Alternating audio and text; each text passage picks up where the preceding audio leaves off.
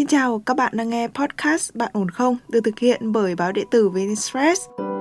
Vì là cái tình cảm của em nó rất là chân thành cho nên là à, bạn cảm thấy rất là an toàn kiểu với em và bạn kể cho em rất là nhiều những cái bí mật của bạn ý. Bọn em tâm sự rất là nhiều và bọn em lại có hai trận cãi nhau to nữa. Đầu tuần vừa rồi thì à, em phát hiện ra bạn là có hẹn hò với một bạn nữ khác ở sau lưng em. Em kể ra tất cả mọi người biết cái cái việc bạn ấy làm với em như thế à, đã lừa dối em mà lại còn đi khoe với người khác và cũng không biết dừng lại thế thì trước mặt tất cả mọi người thì bạn mới nói là từ trước nay bạn chưa từng yêu em.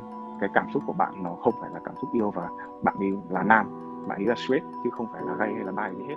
Trong cái giây phút mất kiểm soát thì em đã dùng những cái từ ngữ rất là kinh khủng với bạn. Và em dùng chính những cái câu chuyện bí mật mà bạn đã từng tiết lộ với em để em làm vũ khí chống lại bạn các bạn có thể tìm nghe Bạn ổn không trong chương mục podcast của báo VN Express hoặc trên các nền tảng như Spotify, Apple Podcast hoặc Google Podcast. Hoặc nếu bạn có những bất ổn cần được chia sẻ, hãy gửi thư về cho chúng tôi qua hòm thư podcast net để được chuyên gia của chương trình lắng nghe và hỗ trợ nhé. Còn bây giờ, hãy cùng chúng mình đến với câu chuyện của ngày hôm nay cùng với thạc sĩ tâm lý Trần Hương Thảo. Dạ vâng, em chào chị Thảo. Em em đã nghe cái chương trình postcard của mình từ lâu và em rất là thích cách chị uh, tư vấn cho mọi người. Em thấy những lời uh, chia sẻ của chị nó rất là thẳng thắn và rất là rõ nên là em rất là mong muốn là sẽ được chị giúp đỡ lần này. Thì em rất là cảm ơn chị đã dành thời gian để lắng nghe em. Thế em vâng. kể câu chuyện của mình đi, đang nghe đây. Dạ vâng, em à, 27 tuổi thì em vừa mới trải qua một cuộc tình với một bạn nam, bạn kém em 4 tuổi thì bọn em quen nhau từ à, hai năm trước ở công, công ty cũ. À, lúc đấy em rất là thích bạn nhưng mà bọn em chỉ uh, duy trì mối quan hệ bạn bè thân thiết thôi. Bọn em uh, vẫn uh, đi chơi với nhau hay chơi riêng. Và có những lần thì em cũng rủ bạn đến nhà chơi thì bọn em có mic cao. Tuy nhiên là bọn em không có bao giờ nói về cái chuyện đấy. Sau cái tối đấy bọn em không bao giờ nhắc lại. Thế xong rồi đến giữa năm ngoái thì bạn có chuyển vào trong Sài Gòn thì lúc đấy thì em cũng rất là bình thường thôi nhưng mà đến tháng 11 năm ngoái thì em cũng có công việc mới trong Sài Gòn. Thì bạn chuyển vào trong Sài Gòn thì bạn ở chung với ba người bạn khác ba người bạn thân khác của bạn ở trong đó. Thì lúc đó thì em cũng có hỏi ý bạn là liệu à, anh có vào cùng với em được không? Ở cùng phòng được không? Thì bạn đồng ý. Thì lúc đấy thì em rất là sung sướng vì em nghĩ là bạn bật đèn xanh cho mình và mình có cơ hội với bạn vì em vẫn thích bạn từ một năm rưỡi trước rồi. Thế nhưng mà cái ngày đầu tiên mà em chuyển vào thì em mới phát hiện ra là bạn à, chưa có thừa nhận à, bản thân bạn ý bạn ấy nói với em là, là từ trước đến nay bạn ấy luôn nghĩ bạn ấy là straight bạn ấy là thẳng. Và những cái hành vi bạn làm với nam nó chỉ là hoặc là thuần về mặt trải nghiệm tình dục hoặc là do là có những lúc bạn ấy ờ, thấy ờ, cô đơn quá thì bạn ấy đón nhận cảm chứ bạn ấy ờ, chứ đấy là ngộ nhận chứ không phải là là tình yêu thực sự với con trai chứ bạn không hề có cảm xúc gì với nam cả. À, ngoài ra thì bạn cũng có nhiều những cái vấn đề khác trong lòng mà trong quá trình ở với bạn.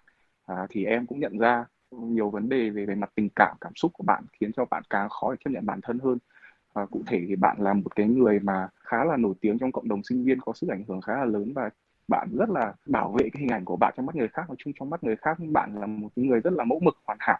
Thì bạn rất là bảo vệ hình ảnh của bạn à, nhiều đến mức cực đoan như là bạn à, rất là ghét nói xin lỗi, bạn không nhận lỗi đâu.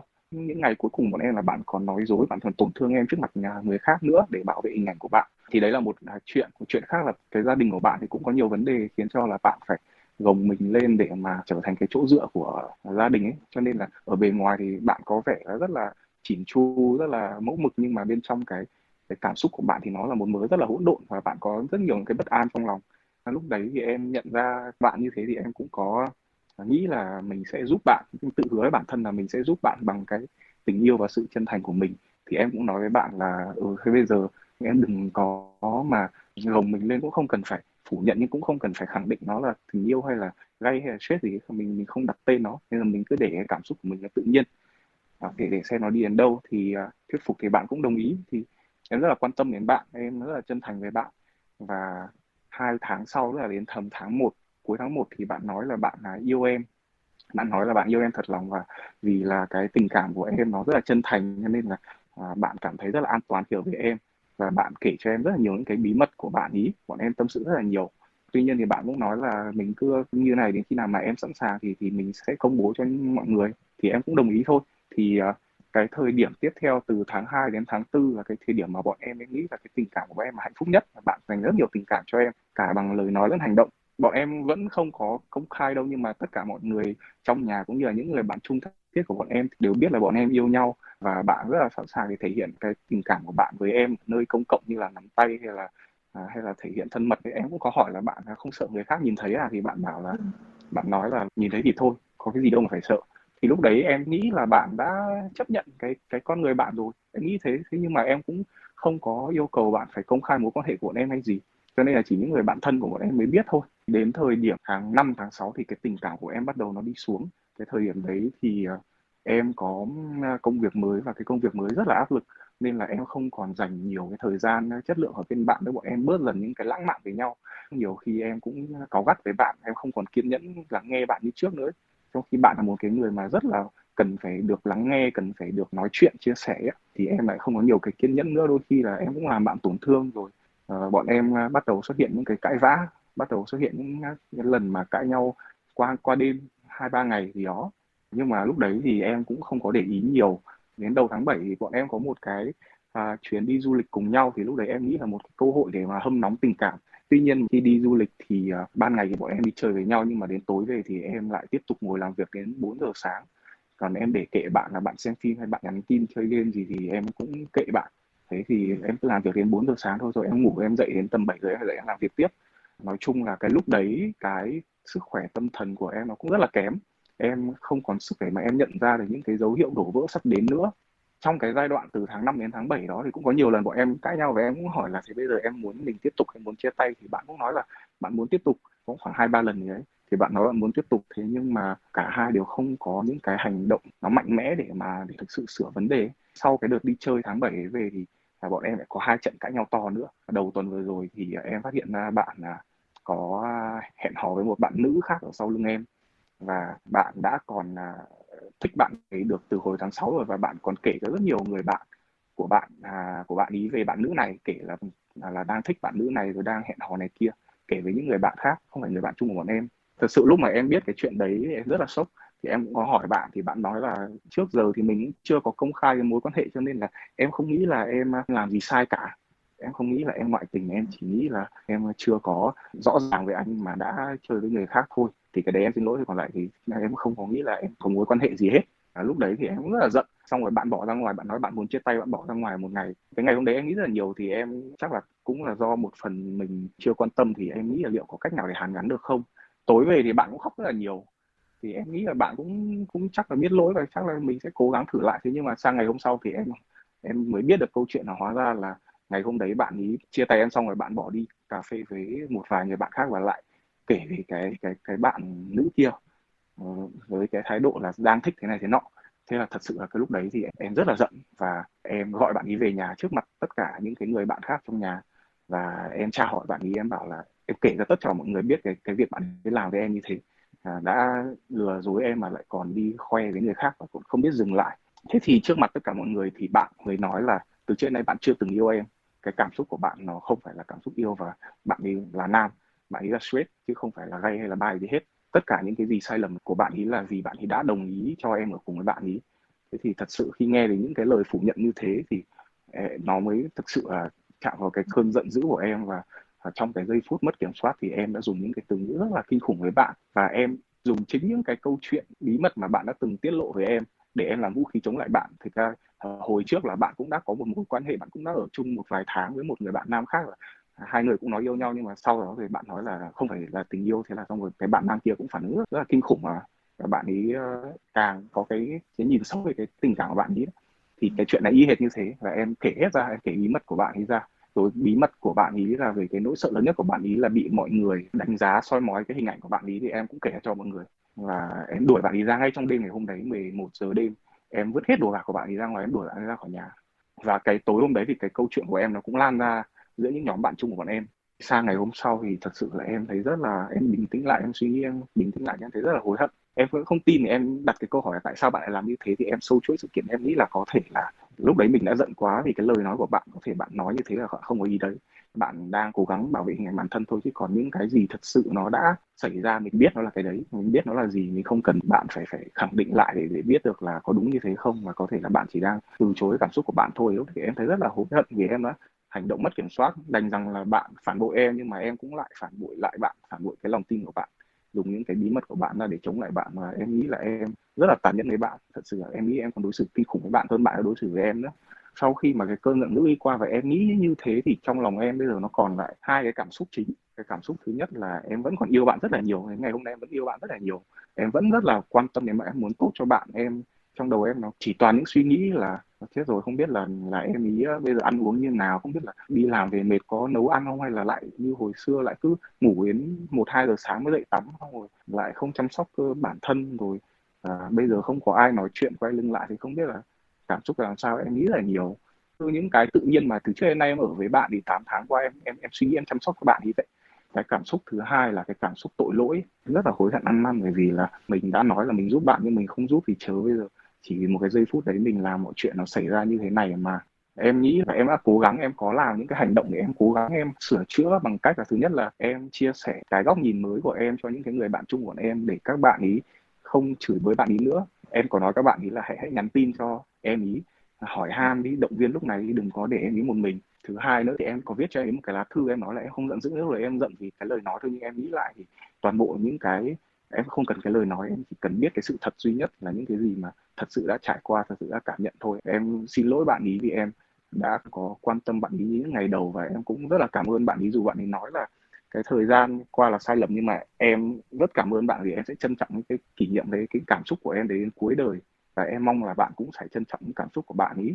Đó thì em nói như thế đến lúc này em làm hai cái điều đấy nhưng mà em vẫn rất là bất dứt và em không biết là liệu có một cách nào đấy khác để em có thể làm để giúp bạn được hay không. Thì em muốn hỏi chị liệu có cách nào em có thể làm để thứ nhất là giúp bạn thứ hai cũng là giúp chính cái bản thân em nó không dày vò nữa. Rồi, ok.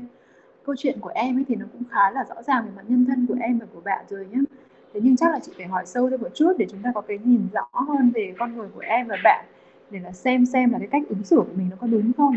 Bởi vì qua cái câu chuyện mà em vừa nói ấy, thì chị cảm thấy là nó có một cái gì đấy lấn cấn ở trong đó.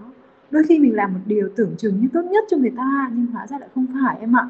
Thế thì bây giờ chúng ta sẽ bắt đầu lại từ đầu nhé thế thì bạn này bạn ấy nhỏ tuổi hơn em nhưng mà bạn ấy lại có vị trí hơn em hả em thì em đang giữ một vị trí khá là cao trong công ty và cái thu nhập của em hay là những cái khác nó cũng đều rất ổn định. Những người bạn thân của bạn ấy còn là nhân viên ờ, cấp dưới của em nữa cơ. Còn bạn ấy thì ừ. lại là ở trong một cái tổ chức sinh viên và bạn ấy làm phó chủ tịch cái tổ chức đó. Và bạn là gương mặt đại diện thường xuyên cho cái tổ chức của cả Việt Nam cơ, nên là bạn là cái gương mặt đại diện thường xuyên. Bạn có đi làm một năm với em ở công ty đầu tiên và hiện tại thì bạn đang làm công ty thứ hai rồi, là năm thứ hai bạn đi làm rồi rồi cái sức ảnh hưởng trên mạng xã hội của bạn với em thì ai có sức ảnh hưởng nhiều hơn? Bạn có sức ảnh hưởng nhiều hơn vì em không phải là một cái người thích mạng xã hội cho nên em không có dùng em không dùng Facebook hay gì hết. Còn bạn thì bạn là một cái người rất là rất là social và bạn rất là cố gắng để manage rất nhiều mối quan hệ. Thì em nghĩ cũng không cần thiết với bạn. À tại vì là người ta sống bằng social mà em. Cho nên là người ta rất coi trọng bộ mặt hình thức và đánh giá của người khác. Nó vô cùng khủng khiếp với người ta. Thế thì trong câu chuyện vừa rồi đây là một cái điều mà bạn ấy muốn giấu kín. Bạn ấy giống như là một cậu bé ở trong cái trạng thái là tôi không biết bản thân tôi có phải là cái này hay là có phải là cái kia không hay thậm chí là tôi không dám. Bản năng của tôi thì nói có nhưng ý thức của tôi lại nói không. Bởi vì ở đây cái chuyện hai người ở với nhau ấy, thì nó không phải là do cô đơn quá hay là do thế này thế kia mà có thể làm chuyện đó được. Mà thực sự là tụi em muốn và tụi em có khả năng làm chuyện đó thì tụi em mới có thể ở được với nhau. Mà bạn ấy cần cái bộ mặt nhiều hơn. Thế mà em lại kể ra cái câu chuyện ở đây. Em có nói là nhờ người này người kia khuyên bạn thì chị hơi sốc một tí. Bởi vì chị cảm thấy rằng là tôi chết rồi em đã đánh trúng một cái điểm yếu nhất của bạn và em quét sâu vào cái hố sâu mà làm cho hai người bị ngăn cách nhau. Em rơi trúng vào điểm đó mà em nghĩ là em đang làm việc điều gì đó rất là tốt. Em nói người này người kia tới khuyên, tới an ủi, tới ở cạnh bạn ấy, làm cho bạn ấy cảm thấy có nhiều cái mối đe dọa với bạn ấy hơn. Tại sao em không để cho bạn ấy yên, bạn ấy một mình để bạn ấy tự nhìn nhận cái con người thật của bạn ấy? Chị hiểu là em đang bối rối và em rất sợ rất lo cho bạn ấy.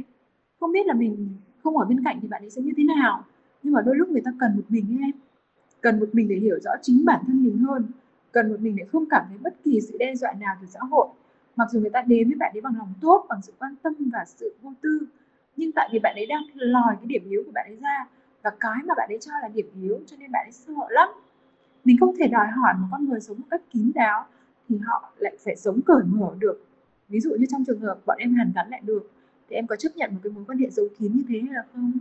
Dạ em chấp nhận ạ em thật sự lúc này em không dám nghĩ đến chuyện bạn ấy sẽ mở lời lại với em chứ đừng nghĩ đến chuyện bọn em có thể quay lại à, nhưng mà nếu mà quay lại thì thật sự là em em sẽ có thể làm rồi.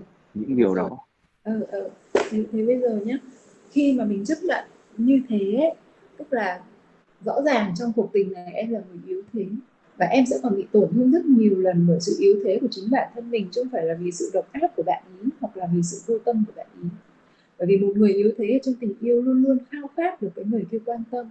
Nói chung thì em em thì em nghĩ là tại lúc này em em vẫn còn yêu bạn quá là nhiều. Và trong suốt cả cái cuộc tình của bọn em thì em luôn là người cho đi. Bạn ấy có thể là, bạn ấy là là vai nam trong cái chuyện là tình dục, nhưng mà bạn ấy lại là cái vai yếu hơn ở trong cái phần cảm xúc. Nên là em rất là bao bọc bạn em kể một ví dụ tức là cái hôm đấy là em em bị đau thì em có gọi bạn là đến đón em ở công ty đi. Thì em bạn là 5 giờ bạn sẽ đón tuy nhiên là em chờ đến 5 giờ 45 em gọi cho bạn nhiều cuộc nhưng bạn không nghe máy. Thì 5 giờ 45 thì bạn mới gọi cho em bạn bảo là à, bạn có một cuộc họp đến à, năm rưỡi mới xong và bạn vừa mới đi ra lấy xe bạn đang phóng ở trên đường. Thế em mới bảo là nếu như mà em em biết là có họp thì em cứ nhắn anh trước để anh tự bắt xe về nhưng anh đang đau bụng như này ở công ty. Thì thế bạn ấy bảo là em đã hứa là em đón nhưng mà em lại không đón anh thì em lại anh lại nói em vô tâm nên là em đã cố hết sức đi thật nhanh đến đón anh rồi còn gì nữa. Đó, thì đấy chính là cái lần cãi nhau to nhất, cái đợt mà mà đầu tháng 6 thì bọn em cãi nhau 3 ngày, thì lúc đấy em rất là giận và bạn bạn nói những cái lời thế thì bạn không xin lỗi gì. Thôi bạn nói những lời thế là em rất là giận và ba ngày sau bạn mới nói xin lỗi. Này, chị thấy trong cái câu chuyện này là một cái câu chuyện mà nó thường xuyên xảy ra giữa các cặp đôi ấy. Ờ, tại vì bọn em bị lệch pha mà suy nghĩ thôi chứ nó cũng không phải vấn đề gì quá nghiêm trọng. Một người thì cứ nghĩ là ơ thôi mình báo cho tao đi rồi tao sẽ tự nhiên về như thế cho nó xong tao đỡ mệt. Còn cái người kia là không. Mình mà không đến thì nó sẽ giận hơn là, là, là, là mình báo cho nó. Tức là bị lệch pha mà suy nghĩ thôi chứ vấn đề thực sự của cái câu chuyện này thì nó không quá nghiêm trọng.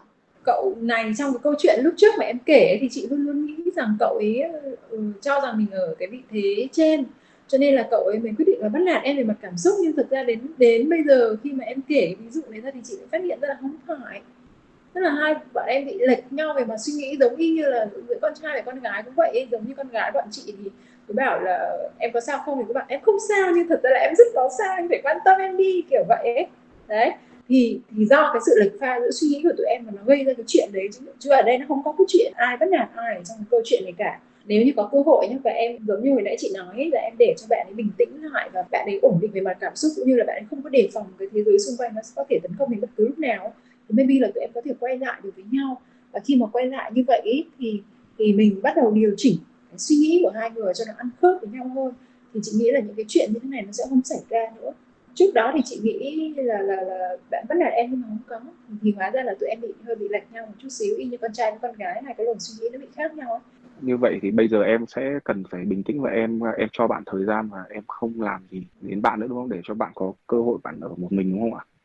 Có thể là bản thân em thì có cái sự quan tâm lặng lẽ nhất định với bạn ấy. Chứ em đừng có lôi người này, người kia vào trong cuộc nữa. Bởi vì em phải hiểu được mấu chốt của bạn ấy ở đâu. Cậu ấy cần có một cái cộng đồng xung quanh cậu ấy không? Hay là cậu ấy cần một cái sự công nhận như thế nào của xã hội? Và cậu ấy muốn sống một cái đời sống như thế nào? Lúc đó thì mình hãy can thiệp vào cái đời sống của người ta bản thân em có cảm thấy thoải mái trong việc mình come out như thế không? Và mọi người có biết chuyện đấy không? Ờ, em thì em đã come out với gia đình và bạn bè rồi. Em cũng đã từng rất là dằn vặt là như bạn cái thời điểm mà em vừa mới ra trường em cũng cứ nói mọi người em là ba chứ em không phải là gay đâu. À, kể cả em đã có người yêu cũ là nam rồi em vẫn như thế nhưng mà nhưng mà sau thì em cũng đã chấp nhận thì em cũng biết cái cái chuyện dằn vặt như thế nó rất là đau khổ. Nên là thật sự em cũng rất là nóng vội thì em muốn giúp bạn. Và khi mà cái tình thế mà em, bao nhiêu cái công sức gây dựng mà nó sụp đi trong một đêm như thế thì em thật sự là em rất là, không biết là là phải suy nghĩ như thế nào. Và em, trong đầu em 90% thời gian là em nghĩ về bạn ấy em cứ, trong đầu em chỉ luẩn quẩn là bạn ấy có ổn không? Rồi bây giờ mình phải làm gì? Bây giờ mình sốt ruột quá. Không sao cả. Tại vì em cũng từng trải qua cái giai đoạn đấy rồi. Thì cái thời điểm đấy, cái mà em cần nhất là cái gì? Thời điểm mà em đang hoang mang và đang sợ như thế thì cái gì mà em cần nhất? Thì cái mà em cần nhất có phải là tất cả mọi người ùa vào ôm chầm lấy em không? À, dạ vâng không không phải là như thế đấy cho nên mình đừng có tạo ra cái đó. Mình từng có những cái trải nghiệm đấy rồi thì mình đừng làm những cái điều mà hồi đó mình không hề muốn. Thế thì bản thân em bây giờ chắc là em cũng cần có thời gian để nhìn nhận lại để xem xem là à ở cái thời điểm như thế thì điều gì làm cho tôi cảm thấy dễ chịu nhất? Tại sao tôi đi đến được ngày hôm nay cần bao nhiêu thời gian và cần bao nhiêu trải nghiệm? Và ai là người đã tác động lên tôi để tôi trở nên dũng cảm như thế? Dạ vâng em hiểu rồi. Em rất là cảm ơn chị đã, đã chia sẻ cho em nói em chưa hề quan tâm đến cái cảm xúc của bạn. Nói chuyện với chị xong em thấy ờ, vui quá em thấy rất là vui vì em đã dũng cảm em nhắn cho chị. Thật sự là hôm qua đấy à, em nhắn trong cái tin đấy rồi em thức đến năm rưỡi sáng để em viết cái email cho chương trình và em. Rất là cảm ơn chương trình phản hồi em rất là nhanh và em gỡ được những cái mối bận tâm trong lòng. Em em thấy rất là may vì em em đã follow chị nghe chị uh, chia sẻ hàng tuần. Và không tin được là em đang Vâng thưa quý vị, à, có lẽ là vì không chiếm số nhiều trong xã hội cho nên là tình yêu của các cặp đôi đồng tính luôn khiến cho Nguyễn Hằng cảm thấy vừa ngưỡng mộ vừa trân trọng. Dù cho cái kết của chuyện tình yêu đó như thế nào, thì Nguyễn Hằng cũng hiểu được rằng họ đã nỗ lực rất là nhiều, có thể là nhiều hơn người khác, có thể là họ đã phải vượt qua rất là nhiều định kiến và những rào cản trong bản thân mình nữa. Đó là điều mà vốn rất là đẹp trong tình yêu rồi. Chúc cho những ai đang yêu hoặc là đang chiến đấu cho tình yêu của mình sẽ có những cái kết thật là đẹp còn nếu như bạn có những bất ổn trong cảm xúc của mình, bạn cũng có thể gửi thư về cho chúng tôi qua hòm thư podcast net để được chuyên gia của chương trình lắng nghe và hỗ trợ nhé. Còn bây giờ, Nguyễn Hằng xin phép được khép lại chương trình của chúng ta ngày hôm nay tại đây. Xin chào và hẹn gặp lại các bạn trong những chương trình sau.